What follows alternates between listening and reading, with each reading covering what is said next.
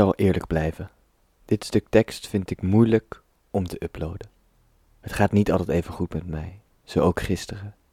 Geïsoleerd van de wereld en eenzaam schrijf ik. Het voelt als mijn enige redmiddel, de reddingsboei, de uitlaatklep die de stoom afvoert. Ik vind het ongemakkelijk om voor te dragen en misschien is dat daarom juist hetgeen wat ik moet doen. Ik kijk vandaag een film, The Master, een film over isolatie, het beest in de mens en de onkunde om haar te temmen. Ik denk aan dat beest, probeer het wezen voor me zien, ik steek mijn hand uit. De harige huid voelt zacht. Een donze deken voor ik door de nachtegaal in slaap word gezongen. Ik voel mij dom, onmachtig tegenover de brandende vlakte. Het gaat mij naar het hart. Ik weet niet wat te doen. Als ik erover nadenk, heb ik dat nooit geweten. Ik zou een smeekbede willen doen, maar blijf passief. Alles wat er is zijn de handen over het toetsenbord. Hier, tussen het moment dat de pagina blanco is en dat er woorden op staan, zal ik proberen iets neer te leggen. Meer zal niet lukken. Het spijt mij. Kan de zondige vergeven? Kan een zondige zichzelf vergeven? Ik denk aan de film die ik gisteren zag. Scarface. Een geïsoleerd mens aan de top van de maffia. Hij drinkt in een restaurant en na zijn vrouw en confidant te hebben weggejaagd met vuile woorden staat hij plots op en geeft de starende menigte een speech.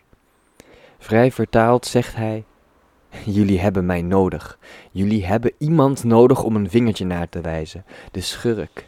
Kijk, de schurk, zeggen jullie. Dat is alles wat jullie kunnen. Dat kijken, dat wijzen. Kijk, die man is slecht. Maar wat maakt jullie dan? Dat dan goed?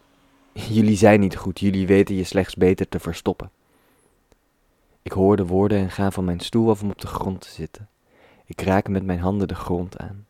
Die is er nog. Ooit zei ik tegen iemand op een feestje dat, ik me realiseer dat ik hier nu niet had gezeten als de dingen net een beetje anders waren. Ik ben gestorven, vier jaar terug. En vanaf dat moment probeer ik elke dag tot in de volledigheid te leven. Dat heb ik mijzelf beloofd. Maar dat lukt niet altijd en dat doet mij pijn. Hierdoor straf ik mijzelf, keer op keer. Ik voel mij een martelaar, een martelaar met visie, een lijk met ogen. Het is simpel. Iedereen is bij voorbaat vergeven. We zijn allemaal al eens gestorven. De menselijkheid is een gespleten geheel, een boom dwars door de midden met een bel. En ik zie het spel, de maskertjes, de interacties. Ik word er misselijk van. En het ergste, ik moet aan mijzelf toegeven dat ik ervan houd. Dat ik van dat walgen hou. Een klein stukje is genoeg. Ik voel mij emotioneel afgestompt en kan niet duiden waarom. Het is te veel. We vechten tegen iets dat niet te winnen is. Vraag het een gemiddeld mens. Zou je willen dat de dingen anders waren? En het antwoord luidt vaak nee. Juist de grootste fouten hebben mij het meest geleerd. En dat zegt mij één ding.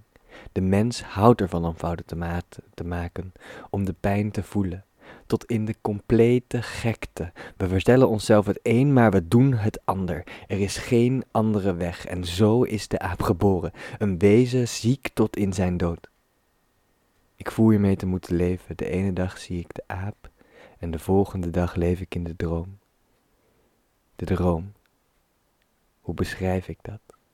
In het Japans is er bijvoorbeeld een woord voor licht dat door de bladeren schijnt. Komorebi. Ik ben een munt met twee kanten. Er is slechts één vraag met aan mij de keuze: kop of munt.